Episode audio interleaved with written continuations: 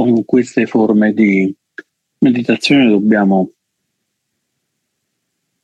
farle durante la meditazione formale perché è un ottimo allenamento, ma diventano ancora più preziose nel momento in cui possiamo portare queste, queste pratiche durante la vita quotidiana, quando magari i pensieri esplodono perché ci sono delle difficoltà, dei problemi o magari delle cose di particolare felicità che però rischia di portarci, portarci via. Tutto saluto Nadia che va via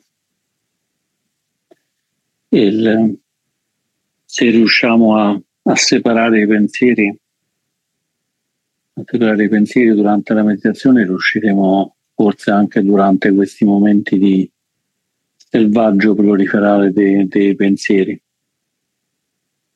Perché il trucco è capire che è una collana che si può che si può aprire, un anello che si può bloccare, come quando si fa, ad esempio, un tessuto con, con i ferri, con la lana, riuscire a capire che tirando, tirando un filo poi si scioglie tutto quanto ci fa capire che la solidità di quella stoffa è solo, è solo apparente.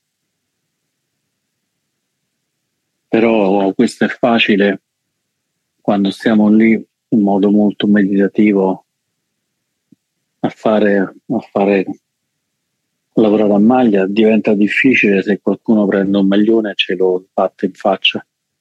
In quel momento il maglione sbattuto in faccia sembra incredibilmente solido, incredibilmente, incredibilmente non impermanente, incredibilmente permanente. E così è con i pensieri, quindi quando è lì a fare un lavoro un po' di, di microscopio per cercare di, di, riseparare, di separare gli anelli e riconoscere che gli anelli non sono, non sono i nostri. Nella mente c'è, c'è di tutto, passa di tutto. Non possiamo dire veramente che siano cose, cose nostre, cose che ci debbono per forza condizionare. Allora riposandoci anche soltanto per un istante in quel, in quel silenzio, riusciamo poi a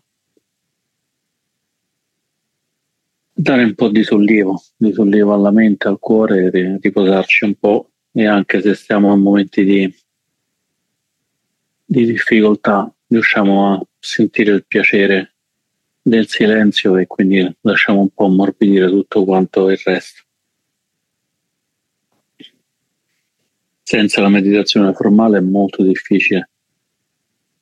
Però se facciamo queste cose soltanto nella meditazione formale e non nella vita quotidiana, rischiamo di perdere dei, dei grandi benefici di quelli che il Dharma ci, ci offre.